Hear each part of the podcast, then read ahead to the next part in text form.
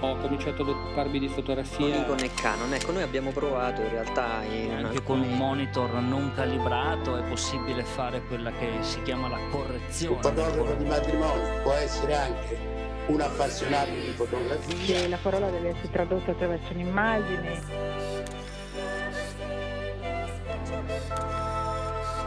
The universe's biggest camera store. Ci saranno sicuramente del, delle focali molto lunghe, dei tele. Nel senso che ci sono alcuni momenti in cui cogli certi particolari e altri in cui non li cogli. Discorsi fotografici. Ciao a tutti, benvenuti a questa nuova puntata del podcast di Discorsi Fotografici. Con me c'è anche Federico. Ciao Federico. Ciao Silvio. Ah, diciamo subito, noi avevamo annunciato una seconda puntata relativa al Nettuno Photo Festival, ma eh, visto la grande mole di novità che ci aspettano per il mese di settembre da un punto di vista fotografico, insomma non, non ci siamo trattenuti, abbiamo deciso di fare questa puntata, diciamo così, classica ma allo stesso tempo speciale, vero Federico? Sì, in effetti il Photokina si sta avvicinando e già incominciano a uscire tanti rumor e tante novità. Infatti, io spero che qualcuno di noi potrà uh, assistere dal vivo a questa manifestazione che, come sapete, insomma, è una delle più importanti a livello mondiale ed è anche quella in cui i, i grandi produttori presentano le loro novità, diciamo essenzialmente, non, non, non sempre, però questa volta soprattutto grandi marche come Nikon, Samsung portano tante tante cose al Photokina. Io ne parlerei subito, Federico, vogliamo parlare di questa D seicento Nikon? Eh, sembra che ormai manca solo l'ufficialità, però esistono dei piccoli eh, screenshot, sembrano fatti a mano, cioè nel senso non ufficiali, proprio un'ipotesi sì. di eh, D seicento di come sarà dovrebbe essere un ibrido tra la D ottocento e la D settemilamila, una full sì. frame, una full frame che dovrebbe ereditare caratteristiche di entrambe le macchine. Infatti è vero, la, la forma da lontano somiglia alla D settemila, un po' più grande, però c'è quella ghiera, diciamo così, messa in diagonale, no? Che è tipica della settemila, ma è una macchina full frame, quindi sapevamo già da tempo, ne abbiamo parlato anche precedentemente, di questa full frame, diciamo così, non di fascia elevatissima, non è una D ottocento chiaramente, però permette a tanti di entrare nel mondo della full frame, anche a chi magari ha già tanti obiettivi e non vuole spendere tanto per un corpo macchina. Infatti sembrerebbe che il segmento che va a occupare è quello della cinque D a un uh-huh. prezzo uh, si vocifera abbastanza competitivo, cioè sì. intorno a, al di sotto dei duemila euro addirittura, sì, sì. qualcuno ha ipotizzato solo corpo, quindi già sappiamo il grande successo che ha avuto la D ottocento. Con una macchina del genere si potrebbe mm. avere un ulteriore Eh, successo da parte di Nikon e eh, non stiamo adesso a elencare tutte le caratteristiche no. di una macchina che diciamo che al novantanove per cento dovrebbe essere ufficiale, perché ormai eh, eh, ne parlano tutti insistentemente, però c'è, su, visto che stiamo parlando di questo segmento, cioè di un numero di pixel che arriva al massimo a venticinque, c'è anche la Sony che in questo settore pare, su Sony mm-hmm. Alpha Rumors, ehm, è stato pubblicato eh, la notizia che uscirà una nuova full frame, la A novantanove, che avrà ventiquattro megapixel e userà il sistema... Mh, il single lens uh, translucent, um, tecnolo- la tecnologia single sì. lens translucent, avrà quattordici bit per processare il RAW image. Ovviamente, come noi provammo a Milano, uh, il, lo specchio traslucido permette di avere molti fotogrammi eh, nella raffica, qui arriviamo a dieci frame, un'estensione ISO abbastanza importante da cento a venticinquemila, pare che abbia centodue punti di autofocus mm-hmm. e via dicendo, per cui il viewfinder sarà mh, realizzato da un uh, sistema O L E D, quindi avrà eh, lo stabilizzatore di immagine direttamente nel corpo macchina, sarà in grado di registrare video, ovviamente ormai è diventata sì, la una caratteristica must. fondamentale. Esiste anche, esiste anche un disegno, non esiste qui proprio una foto, ma un disegno mm-hmm. di come dovrà essere la macchina. Dovrà avere forse lo schermo, come molto spesso hanno le macchine Sony, eh, snodabile. Dovrebbe essere annunciato casualmente il dodici settembre, più o meno in concomitanza, se non lo stesso giorno, dell'annuncio del nuovo iPhone, e per essere poi presentata al Photokina ufficialmente. Il prezzo di riferimento è intorno ai duemilaottocento dollari, quindi vedremo se poi sarà questo, perché effettivamente se dovesse uscire la D seicento Eh, al prezzo che abbiamo appena detto, questa è una maggiore competizione, insomma. Noi, Federico, sia io che te, da quando soprattutto abbiamo scoperto che Michael Freeman scatta con Sony, siamo rimasti un po' incuriositi da queste reflex. Non abbiamo avuto modo di provarle estensivamente per giorni e giorni, però io spero che prima o poi, insomma, riusciamo anche per i nostri ascoltatori, insomma, a provarne una seriamente, diciamo. Certo. Eh, per, guarda, voglio dire due cose sulla D seicento, che senza elencare, come hai detto tu, le caratteristiche, però sono due cose che potrebbero interessare tutti quelli che stanno pensando di passare o dalla pellicola al digitale con i vecchi obiettivi, insomma, o comunque di una full frame. Io volevo dire due cose. La prima è che eh, il processore di immagine è a sedici bit. Questo ci permette di ottenere molti più risultati da, dagli scatti in RAW, molta più latitudine, diciamo, di esposizione, in un certo senso tirare fuori ombre e luci meglio, per cui sappiate che questo è interessante, e ha il motore di autofocus, quindi è compatibile con tutti i vecchi modelli autofocus di obiettivi Nikon. Le altre cose ve le vedete, insomma, sul sito, c'è cioè ventiquattro megapixel di, di sensore. Per il resto, insomma, voglio dire, secondo me eh, sì sì sì eh, le altre cose, insomma, speriamo di, appunto, continuare questa, queste prove, insomma, avere prima o poi anche una D seicento da, da farvi vedere, insomma. E questo per quanto riguarda i reflex, però in realtà, come al solito, c'è tutto questo sottobosco, chiamiamolo così, di, di macchine fotografiche, di fotocamere non reflex, le mirrorless, come le vuoi chiamare, le compatte, ne stanno uscendo tante, ma alcune sono veramente interessanti, giusto? Sì, sì, io direi parlaci tu eh, sì. della P settemilasettecento, che non è propriamente una mirrorless. No, infatti la P settemilasettecento della Nikon, che uscirà anch'essa a breve, eredita la serie P settemila. Adesso, a quanto pare, prima Nikon faceva di mille in mille, ora eh, sono tre volte, che fa settemila, settemilacento, settemilasettecento. Sembra che il sette sia un po' il numero dedicato all'amatore evoluto, diciamo. Allora, che cosa c'è in più rispetto alla settemilacento? È una macchina, diciamo, di quel tipo, la G dodici della Canon. Si possono usare flash eh, Nikon esterni, quindi è molto creativa. Finalmente eh, il display è snodabile in modo, diciamo così, completo, non è come la settemilacento che è a tilt, diciamo. Ma quello che voglio mh, sottolineare di questa fotocamera è che hanno pensato veramente al, anche al professionista, perché questa fotocamera è capace di comandare i flash a distanza ed è pienamente compatibile col sistema C L S della Nikon, Creative Lighting System.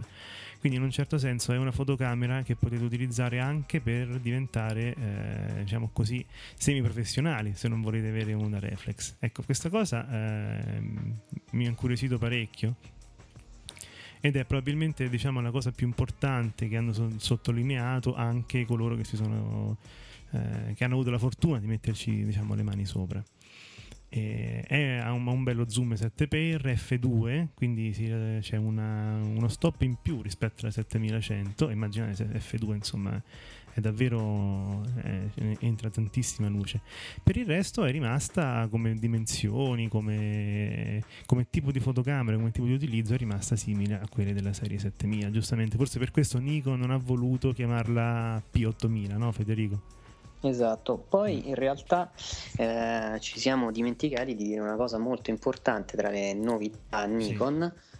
Sì. Noi abbiamo por- provato la serie uno, la J uno, mm-hmm. ma adesso arriva la J due. Sì, esatto, arriva la J due che eh, fondamentalmente aggiunge delle caratteristiche ehm, per così dire, da un punto di vista fotografico superflue, perché il core della macchina è rimasto sì, invariato, esatto, tranne alcune cose che noi avevamo notato soprattutto rispetto ad altri brand, cioè ad esempio i cosiddetti filtri creativi, mm-hmm, ehm, che eh, la J uno eh, non aveva, quindi è stata implementata questa ehm, Questa nuova, queste nuove caratteristiche, e poi è stato introdotto un nuovo obiettivo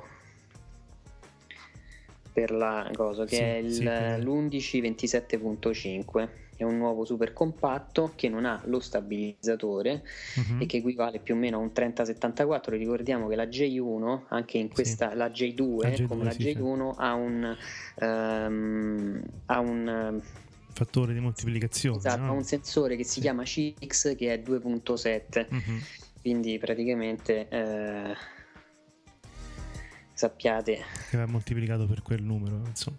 Sì, sì, questa... è rimasto comunque sempre a dieci megapixel la, il, la grandezza, sempre mm-hmm, un C M O S. eh, Federico, se questo sembra essere anche il momento di Android nelle fotocamere, vero? Esatto, esistono due modelli, uno pare essere annunciato da Nikon, esatto, il, il S ottocento C, Coolpix S ottocento C, che è una fotocamera con Android, e l'altra invece è ufficiale, ma noi già l'avevamo eh, eh, letta praticamente durante il Photoshow di Roma, c'era stato sì, praticamente preannunciato. È la, la nuova Samsung ehm, Android, dovrebbe sì, essere stata chiamata Galaxy Camera, esatto, e praticamente noi, non so se ti ricordi, parlavamo un tempo della, ehm, della del fatto che i telefoni si stavano trasformando in fotocamere, mm-hmm, e adesso dobbiamo dire esattamente il contrario, cioè le fotocamere si stanno trasformando in telefono, sempre più ibrido, insomma, cioè adesso io con la mia sì, fotocamera posso controllare l'email. Io adesso non so ehm, non so cosa eh, come sarà la Nikon che adotta eh, adotterà in questa fotocamera compatta il sistema Android, eh, quindi non lo sappiamo. Della Samsung invece sappiamo già tante cose, nel senso che ha una sedici megapixel, monterà un Android quattro punto uno, eh, nome in codice Jelly Bean, mm-hmm, e fondamentalmente avrà poi un, eh, una connessione tre G o quattro G addirittura, una memoria interna per lo storage internet di otto giga, perché eh, per scaricare le applicazioni ovviamente, chiaro. E per il resto il menu praticamente è, corrisponde esattamente a un telefono Android, per cui eh, sì, sì, chi è già, diciamo, avvezzo al sistema, in pratica avete un ce- è come se avete il display del cellulare e il back del cellulare diventa praticamente la fotocamera. Sì, una fotocamera molto più evoluta di quella di un cellulare sì, sì, classico, cioè, insomma. Stiamo parlando di sedici megapixel. Sì.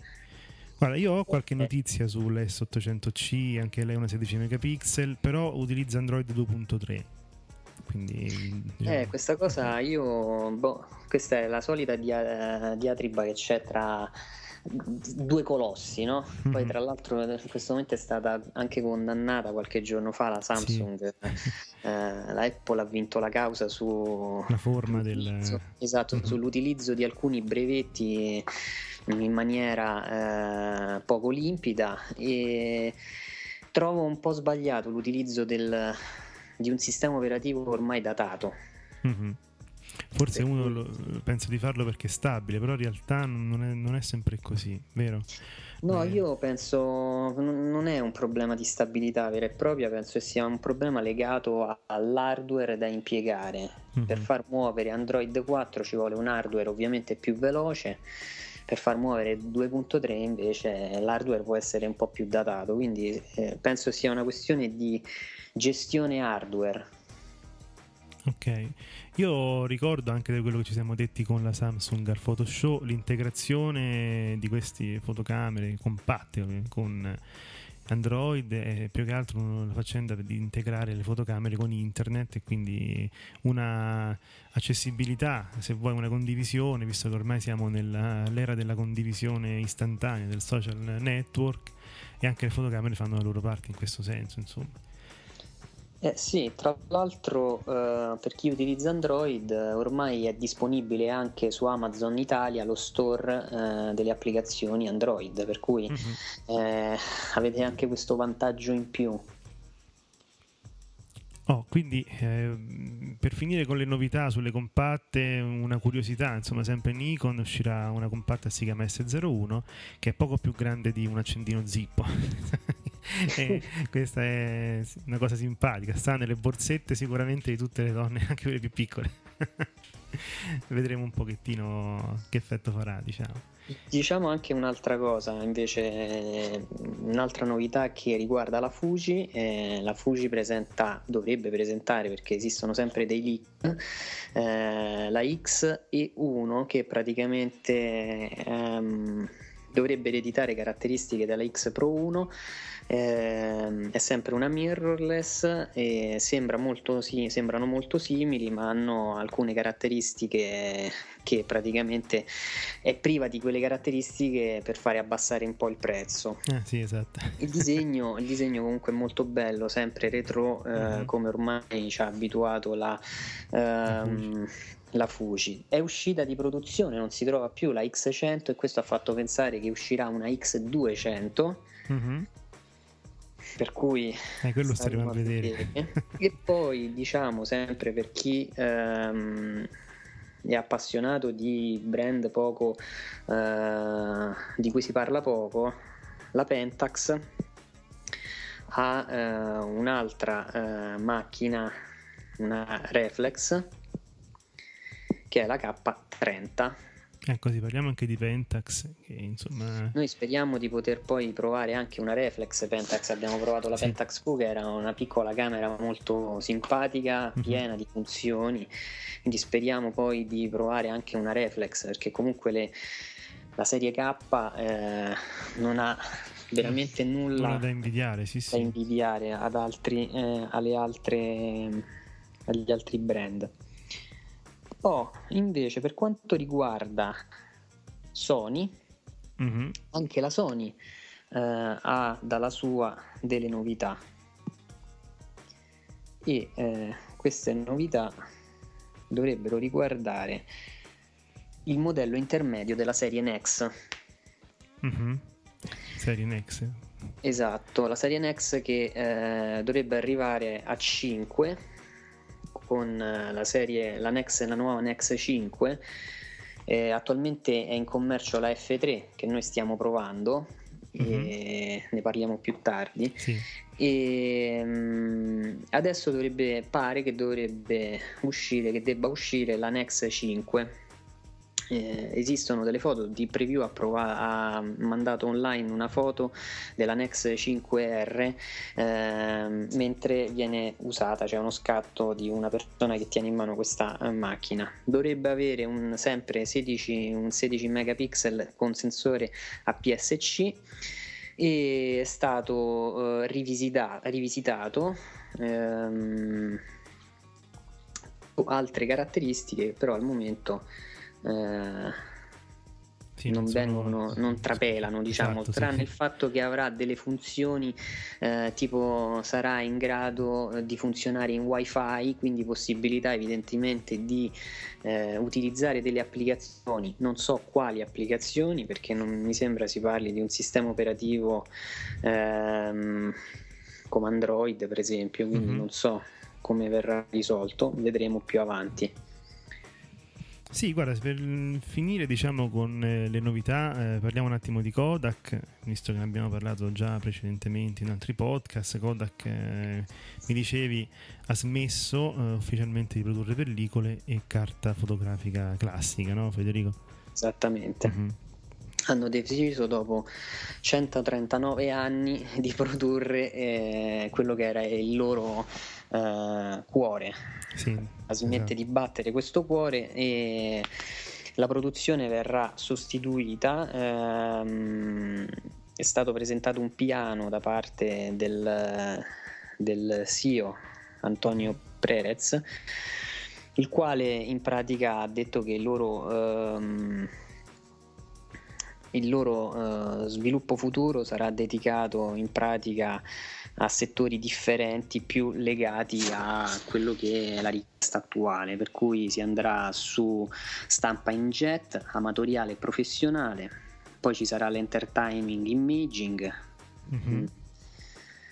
chimica speciale e settore commerciale, eh, dovrebbero praticamente dedicarsi alla produzione solo di pellicola cinematografica, e per cui staremo a vedere. Tra l'altro, per quanto riguarda le pellicole cinematografiche, non so perché invece contestualmente la Canon, non, oggi non abbiamo detto nulla di Canon, mm-hmm. eh, ha presentato questi due nuovi obiettivi molto economici, si parla di ventiquattromila euro, un grandangolo per il cinema e un tele eh, sempre per il cinema.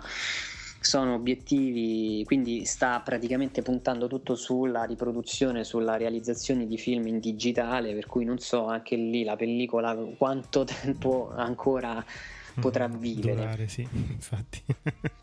Non ci saranno più quelle cornicette con i pezzettini di, di pellicola dei film, no? Quelle da collezione, diciamo. Post produzione magari. Mm-hmm. E, e parlando di novità, andiamo un po' a parlare delle nostre novità, di quello che ci aspetta, diciamo, dalla fine dell'estate in poi, con discorsi fotografici. Allora, voi lo sapete ormai, domani inizia questo weekend a Nettuno, intervisteremo tanti fotografi importanti e realizzeremo puntate speciali. Però ovviamente questa è solo la fine dell'estate, perché a settembre abbiamo eh, tanti altri progetti, novità. Parleremo con, di scuole fotografiche, ma soprattutto avremo altre video recensioni. Io e Federico stiamo provando due macchinette fotografiche gentilmente eh, concesse dalla Sony e dalla Fuji. Federico, tu stai provando una Sony, giusto? Come ti sei trovato? Io, guarda, ti anticipo alcune cose che mm-hmm. poi metterò per iscritto. Secondo me è una macchina, la, la F tre, che è appena sì. uscita, è una macchina da comprare, è fantastica. Io mh, ho trovato dei piccoli limiti, ma veramente non sono limiti fotografici, sono dei limiti semplicemente gestionali, che magari nei modelli superiori eh, vengono eliminati, ma ad esempio il cambio della I S O al volo eccetera. Ma la macchina in sé è veramente bella, bella, eh, veloce, ha tutto, cioè per essere il modello base della serie NEX eh, in realtà ha già tutte le caratteristiche di una macchina professionale. Esatto, te la sei portata in vacanza insieme a una cinque D, insomma, come... Sì, l'ho utilizzata mh, tra vacanza e lavoro, e, ed è una, una macchina che risolve, nel senso, noi abbiamo parlato degli obiettivi tuttofare e via dicendo, questa mm-hmm. macchina è in kit diciotto cinquantacinque, mi è mancato un'estensione superiore, però tutto sommato veramente per chi va in giro non pesa niente uh-huh. e fa delle foto eccezionali. Questo è... Eh, cioè, lo, lo voglio sottolineare, sì. nel senso che già anche il sistema automatico, non voler settare nulla, quindi la, lasciare alla macchina l'impostazione completamente in automatico, mm-hmm. è veramente impressionante. Cioè la macchina è in grado di riconoscere tutto e di fare dei, delle esposizioni perfette, dei bilanciamenti perfetti. Ho notato delle piccole aberrazioni cromatiche in uh, mh, situazioni particolari. Federico, ricordiamocelo eh, che è un, un pixel piver, come si chiamano in America, uno che esatto, insomma, però, eh, però fondamentalmente, cioè, voglio dire, la macchina scatta anche in RAW, per cui volendo quelle sono cose che si possono volendo recuperare. Certo. E... io ne posso parlare bene, mentre tu della Fuji... Allora, io ho provato una fotocamera di fascia inferiore, la Fuji F settecentocinquanta E X R, una fotocamera che avevamo già modo di vedere eh, al Photoshow di Roma. È una compatta, quindi è una compatta per tutti i giorni, però è una compatta super zoom. Immaginate, questa compatta ha un obiettivo venticinque cinquecento e devo dire che lungo tutto il range si comporta benissimo. E poi farò, faremo vedere sul sito, insomma, delle foto di, di che cosa si vede da lontano e cosa si vede da vicino, no? Ci si arriva veramente in un istante, è molto veloce ed è preciso, l'autofocus è preciso, quindi questa cosa l'ho apprezzata tanto. E questa è, diciamo, un po' la caratteristica di punta di questa fotocamera. E un'altra cosa che mi è piaciuta è stato il macro, che mi ha permesso di mettere a fuoco veramente a distanza di pochissimi centimetri. Eh, anche questa è una cosa non da sottovalutare, insomma, se uno vuole una compatta e che faccia un po' tutto, eh, la Fuji in questo senso mi è piaciuta. C'è anche il riconoscimento automatico dell'immagine, se vede una persona dice che imposta come se per fare un ritratto a seconda di quanto è grande nella, nel fotogramma e così via.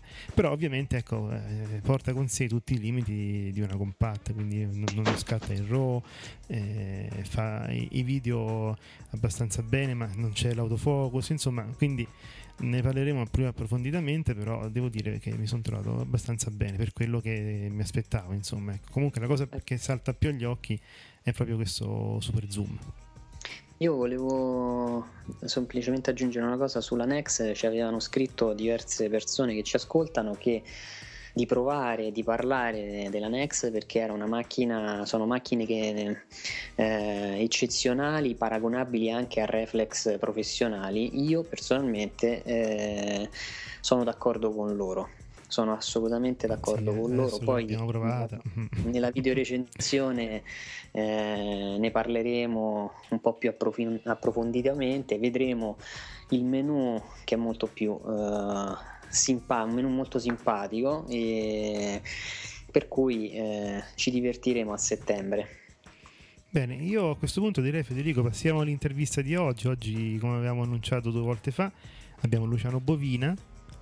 Grande, Luciano, grande Bovina. Luciano Bovina, che è un'intervista che farà piacere ascoltare anche a chi, insomma, fotografa da tanto tempo, chi fotografa in pellicola, perché, insomma, Luciano Bovina è stato, diciamo così, un, un escursionista di entrambe le, queste grandi ere della fotografia, e ha fatto tante tante tante cose, insomma. Ricordiamo i suoi documentari, i suoi lavori, ma lo sentiremo da lui.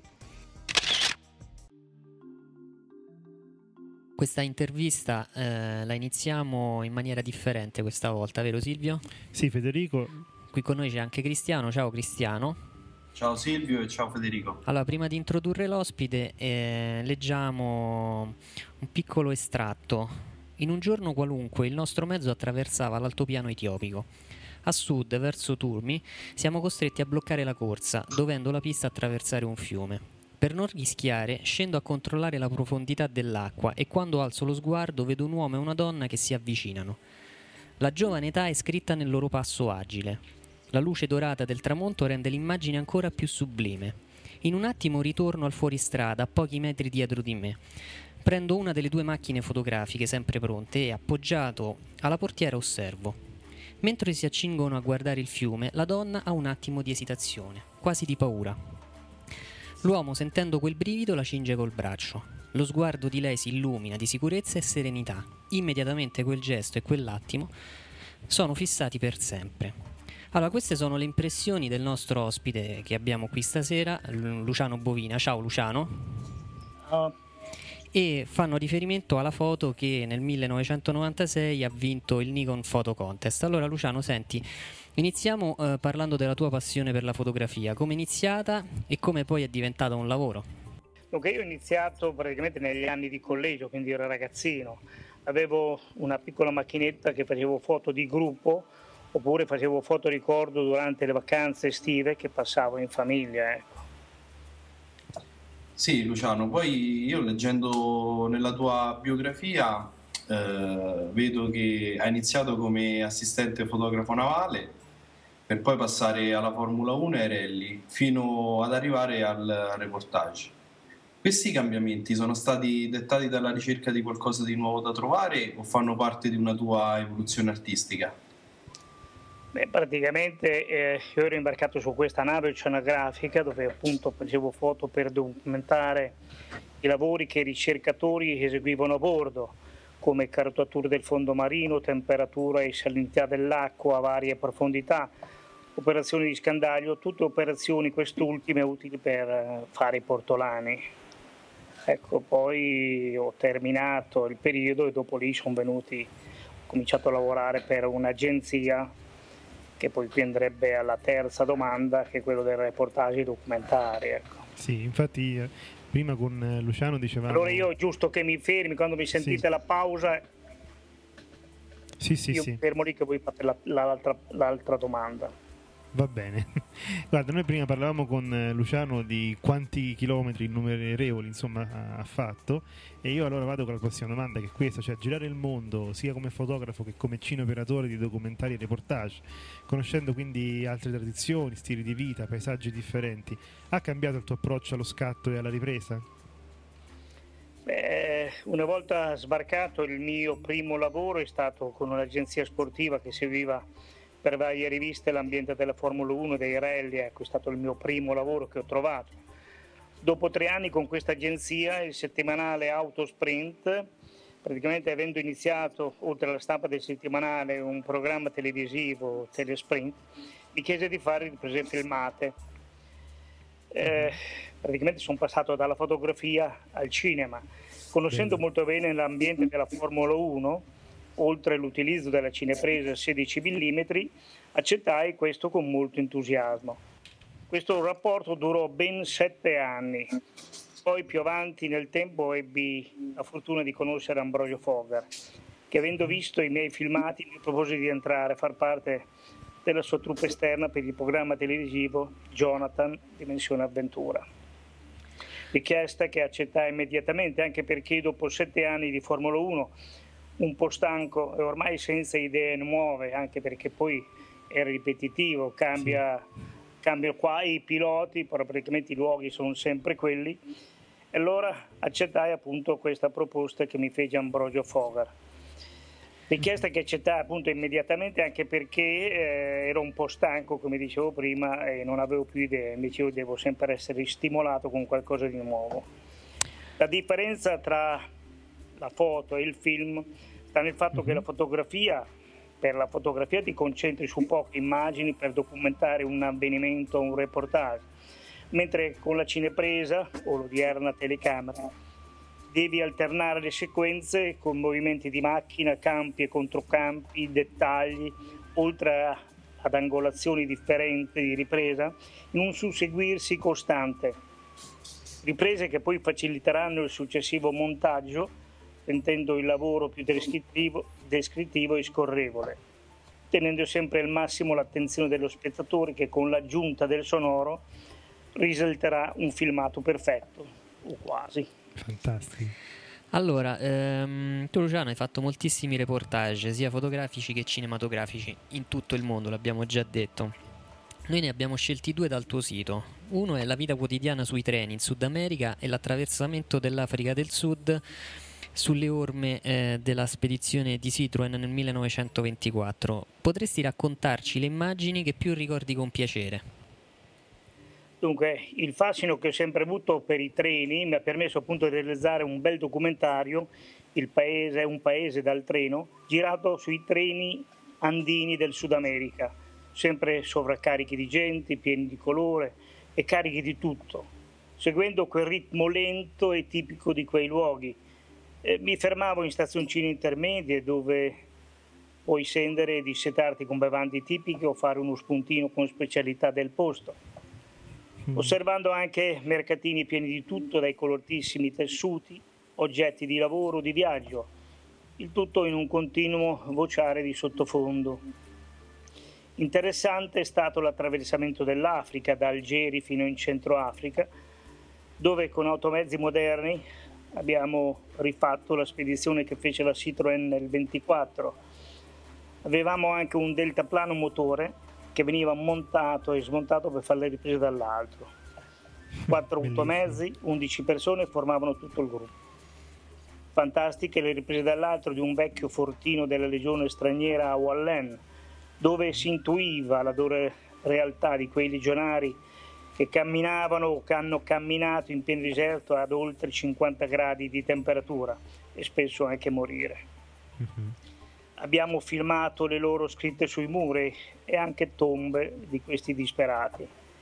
Ricordo anche, a fine del deserto, quando dopo venti giorni arriviamo a Gao, sul fiume Niger, dove inizia l'Africa nera. Infatti la, il titolo della, del programma era La crociera nera, perché l'Africa comincia oltre il Niger, cioè l'Africa dei neri, mentre la parte nord era considerata la, la, la parte araba, ecco. Crociera perché con gli automezzi, con la fata morgana, quel riverbero del calore, sembravano quasi delle navi o dei bastimenti in sospensione. Ecco questo, ecco. Allora, arrivati a Gao, sul fiume Niger, praticamente mentre gli automezzi arrivavano in città, io sul deltaplano, in un girotondo continuo, filmavo migliaia di persone curiose che osservavano l'arrivo degli automezzi in città e ancor più sorpresi, a naso in su, guardavano meravigliati quello strano uccello con due temerari a bordo. Certamente era il primo che vedevano, un avvenimento unico in quel periodo, circa venticinque anni fa. Secondo alcuni le fotografie sono una forma d'arte la cui fruizione è legata esclusivamente al vedere. Parlare non ha senso. Nell'introduzione al tuo libro fotografico Diari di viaggi scrivi una cosa così descrittiva che già questa sembra un'immagine. Da ragazzo sognavo sempre di salire su un treno e in treno attraversare il mondo, osservandolo da finestre panoramiche come schermi cinematografici. La domanda è: quanto è importante per te raccontare la fotografia? Eh, da, sognavo, da ragazzo sognavo sempre di salire su un treno. È un ricordo molto personale che raramente ho detto ad altri, è un ricordo che forse è influito sul mio perenne desiderio di viaggiare. Avendo studiato dai dieci ai quindici anni in un collegio come interno, quindi dormivo lì e andavo a casa solamente per la vacanza, quando eh, questo appunto era situato di fianco alla stazione di Bologna. Dallo studio e dalle camere del collegio vedevo quotidianamente una motrice a vapore che sistemava i vagoni merci per la partenza. Certamente, sentendomi chiuso in questo collegio, quella motrice, quei treni che partivano psicologicamente hanno contribuito a voler partire per luoghi nuovi. Rimanendo quindi nei tuoi diari, Luciano, puoi descriverci la tua emozione, non solo fotografica, di fronte al gigante di ghiaccio? Dunque, la Siberia, che ho visitato in tre anni consecutivi e due mesi ogni volta, ma sempre in periodo invernale, nel periodo più freddo, gennaio e febbraio, in situazioni estreme eh, che solo gente tosta, come chi la abita, o viaggiatori incurabili come eravamo noi, possono affrontare e sopportare. Certamente è stata, più sono tribolati i viaggi, più sono indimenticabili, sono quelli che ti restano mm-hmm. dentro. Sì. Allora, ehm, quest'anno ad aprile eh, sono stati, c'è stato l'anniversario dei venti anni eh, dallo scoppio, dalla terribile guerra in Jugoslavia. Tu hai dedicato un bellissimo diaporama alla città di Sarajevo e delle immagini che lo compongono, quali non avresti voluto scattare e quanto i ricordi, i tuoi ricordi della città precedenti la guerra hanno contribuito agli scatti? Negli ultimi anni del appunto famoso programma Jonathan di Fogar avevo come assistente un tecnico del suono slavo. Il suo nome era Slobodan, lo chiamavo Libero perché così in italiano è il suo nome. Era un giovane di Belgrado, ma viveva con la famiglia a Sarajevo. Eh, tante volte ho trascorso giorni spensierati alla sua casa nei periodi di vacanze. Una famiglia meravigliosa dove madre, padre e sorella erano tutti musicisti. Poi è venuto il silenzio, buio completo. All'inizio degli anni duemila, trovandomi in Bosnia e Kosovo per un servizio, provai di rintracciarlo. Dopo tante difficoltà, incontrai solo la sorella. A stento mi raccontò che in quella guerra assurda aveva perso i genitori e il marito, ma di Libero eh, non ebbe mai nessuna notizia. A Sarajevo, ripercorrendo luoghi già visitati, non ho ritrovato le persone conosciute anni prima, ma solo visi anonimi e diversi. tra le migliaia di tombe in quelli che erano i parchi di Sarajevo, ho fatto tante foto, ho fatto tante foto di quella città trasformata e pensando al vecchio amico ho realizzato come una, una sceneggiatura già scritta, immagini piene di realtà cruda per un audiovisivo estremo e significativo. New York non è l'America, è un continente a parte, una città unica nel paese e anche nel mondo. Abbiamo scelto questo diaporama per parlare dell'America e per farti questa domanda. Quanto è importante la musica durante lo scorrere delle foto? Si potrebbe pensare a un diaporama totalmente muto o perderebbe il suo effetto? Beh, facendo documentari, normalmente i documentari sono parlati o sonori, di conseguenza sonorizzo anche le, le, le immagini fotografiche in audiovisivi. Penso, cioè, penso che la musica aggiunge le immagini, o meglio la trasformazione che essa opera sulle immagini resta un fatto difficilmente definibile. I valori che essa aggiunge riconducono a una realtà spesso voluta. Le immagini spesso sono piatte, anche se identiche alla realtà. La musica dà una profondità fisica che sfonda le immagini e queste possono assumere una forma illusoria anche che ci porta a essere maggiormente dentro le cose.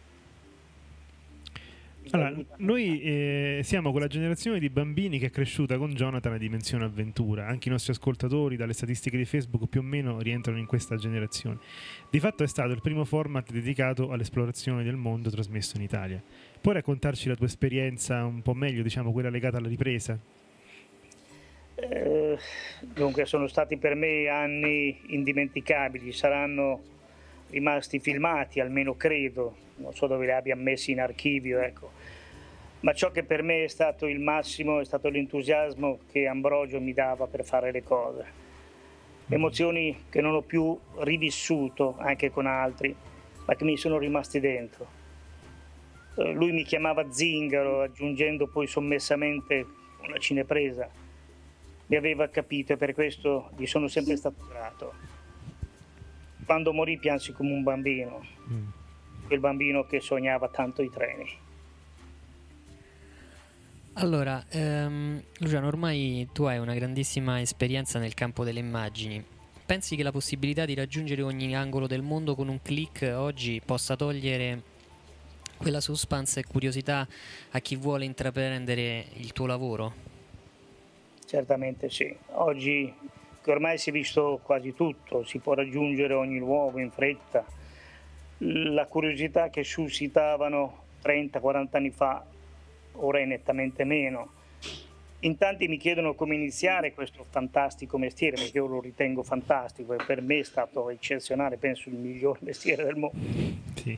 Purtroppo ciò che fa notizia oggi e suscita interesse sono i reportage nelle zone calde o dove vi sono realtà drammatiche, ma la realtà è questa purtroppo per chi inizia, è sottoposto, cioè è sottopagato, essendo l'offerta nettamente inferiore alla richiesta. L'avvento del digitale ha contribuito molto a questo, anche se ha facilitato la conoscenza tecnica e il controllo immediato delle riprese. Ha fatto sì che chi vuole intraprendere questa professione si trova di fronte a una concorrenza spietata che spesso annulla l'entusiasmo. A due grandi fotografi del National Geographic abbiamo fatto una domanda che vorrei fare anche a te. In tutta la tua carriera c'è stato un momento in cui ti sei trovato di fronte un'immagine bella o brutta e hai preferito tenerla solamente per te? Ne ho tante, sì, belle o brutte non hanno importanza, sono tante le immagini che tengo esclusivamente per me, perché mi portano nel tempo a ricordare, come tanti miei appunti che scrivo quotidianamente, istanti esclusivamente miei, che ad altri non direbbero nulla, quindi insignificanti, mentre a me, rivedendole, mi portano poi a ricordare, dopo decine di anni, fatti, persone, che il tempo nasconde nel grande archivio della memoria. Basta uno scritto, una foto, una sequenza filmata che come una lanterna magica eh, tutto riprende luce. Allora, ragazzi, io sono rimasto commosso da, da questa intervista a Luciano Bovina, devo essere sincero. Avevo visto, avevo visto già il sito, che è w w w punto luciano bovina punto com, e avevo notato quel, quel qualcosa in più, no? De, del, diciamo così, non, non ti offendere, Luciano, del vecchio viaggiatore, nel senso de, del viaggiatore cosciente, no? Io sono anche un grande fan di, di Bruce Chatwin, e devo dire che non so, c'è qualche analogia fra quello che ho visto tra i tuoi scatti e quello che lui racconta, insomma, nei suoi eh, racconti di viaggio. Per cui, ecco, io voglio davvero ringraziarti di cuore, immagino anche voi, se volete aggiungere qualcosa, se ci volete dire anche qualcos'altro tu, Luciano, non so, ragazzi, che dite? Io sono stato estremamente cioè, contento. Io che ringrazio voi, ecco. Io sono stato molto contento, tra l'altro il sito è ricco di informazioni, eh, vi consiglio anche i due libri fotografici che Luciano ha nel, nel sito, molto interessanti, quelli diari di viaggio, e per cui per me è stata una bellissima esperienza conoscere questo grandissimo fotografo e cineoperatore. Io invece volevo aggiungere brevemente che ascoltare queste persone così come, come Luciano, i loro racconti di, di viaggio, le loro emozioni, penso che aiutino i fotografi amatoriali e gli appassionati del settore a, a crescere, a cercare qualcosa di, di più profondo in, in quello che fanno. Grazie Luciano. Grazie. Grazie a voi ragazzi, grazie anche perché siete stati appassionati di Jonathan, che forse è il programma che abbia mai realizzato. Siamo arrivati alla fine di questo podcast, Silvio, sì. eh, ricordiamo velocemente i nostri appuntamenti a partire già da domani trentuno agosto, eh, tu sarai presente eh, eh, al Photo Festival di Nettuno. Eh, tutti gli altri saranno presenti anche sabato, tutto il resto della lì. Squadra, intendo, al Forte San Gallo, venite a trovarci, eh, ci faremo esatto. una bella chiacchierata fotografica dal vivo, eh, un bel discorso fotografico dal vivo. E sì, eh, tutti i video che ci aspetteranno, le video recensioni, ne abbiamo già parlato, abbiamo una Sony Nex tre, abbiamo la Fuji, eh, abbiamo anche eh, altre fotocamere e altre cose importanti nel mondo della fotografia da presentarvi, quindi ci sarà un settembre e un ottobre molto pieno di, di eventi. Noi speriamo di partecipare anche al Photokina, se qualcuno di noi riuscirà ad andare, e magari fare un, quello che si chiama un media coverage in diretta, no? Delle novità eccetera eccetera. E poi ricordiamo sì. ai nostri amici, a chi ci ascolta, di inviarci eh, esatto. suggerimenti, eh, lamentele e sì. via dicendo, anche perché noi cerchiamo sempre di migliorarci, soprattutto sì. per la questione audio, che ormai è diventata cruciale. Mm. cruciale sì. Noi anticipiamo, Silvio, questo non abbiamo detto, tra le varie novità che ci aspettano a settembre, noi abbiamo già pronta una video recensione che purtroppo ha un audio Sì. non malvagio, no, però c'è un po' di però in fase di registrazione questa cosa non era uscita, e invece in fase di montaggio abbiamo scoperto che c'è questo piccolo problema, ce ne scusiamo già fin da sì. ora. Ma forse e... ne approfitto, Federico, per eh, dire a questo punto che comunque, ecco, noi siamo un'associazione culturale, quindi ci basiamo come fondi sugli iscritti, per cui se volete darci una mano, volete diventare soci e beneficiare anche di tante altre cose, seguiteci sul nostro sito discorsi fotografici punto i t, la pagina Sostienici, eh, potete vedere un po' come contribuire per eh, la nostra causa, diciamo così, insomma. Ricordiamo sì. che abbiamo cambiato il nostro server. Esatto, ora è più veloce non il sito. App- sì, non ci appoggiamo più al più noto italiano, mm-hmm. ma ce ne appoggiamo a, a un meno noto italiano che però da un punto di vista prestazionale dell'offerta è decisamente migliore. Esatto, questo e, ci permette anche ehm... di differenziare un po' l'offerta per i soci, ma ne, ne parleremo in futuro. Vero? Esatto, e poi eh, ricordiamoci che ehm, Silvio, grazie a questa nuova eh, a questo nuovo server ha aperto il suo blog personale, che è silvio punto discorsifotografici punto it, dove potete seguire le sue ehm, opinioni, sì. le sue recensioni e via dicendo. Quindi potete scoprire chi è Silvio. Spero che poi più avanti anche tutti gli altri, eh, compreso me, esatto. eh, faremo la stessa cosa. E infine annunciamo la eh, intervista del prossimo podcast. Ricordiamo che i prossimi, i prossimi podcast saranno un po' eh, si alterneranno tra gli speciali del Nettuno Photo Festival mm-hmm. e quelli tradizionali. Nella intervista del podcast tradizionale avremo una fotografa molto simpatica, si chiama Tiziana Pannunzio. È una nostra followers, nostra follower su Twitter, e ci ha chiesto di intervistarla. Noi abbiamo eh, visto le sue foto, l'abbiamo conosciuta e l'abbiamo intervistata perché è una persona molto simpatica, sì. molto brava e soprattutto una bravissima fotografa, e quindi ascolteremo da lei un po' la sua storia eh, di fotografa. A questo punto, Federico, salutiamo tutti. Sì. Ok, ci vediamo nella prossima puntata. Ciao a tutti. Sì. Ho cominciato ad occuparmi di fotografia. Nikon e Canon. Ecco, noi abbiamo provato in realtà in anche alcune... con un monitor non calibrato è possibile fare quella che si chiama la correzione. Un fotografo di matrimonio può essere anche un appassionato di fotografia. La parola deve essere tradotta attraverso un'immagine. The universe's biggest camera store. Ci saranno sicuramente del, delle focali molto lunghe, dei tele. Nel senso che ci sono alcuni momenti in cui cogli certi particolari e altri in cui non li cogli. Discorsi fotografici.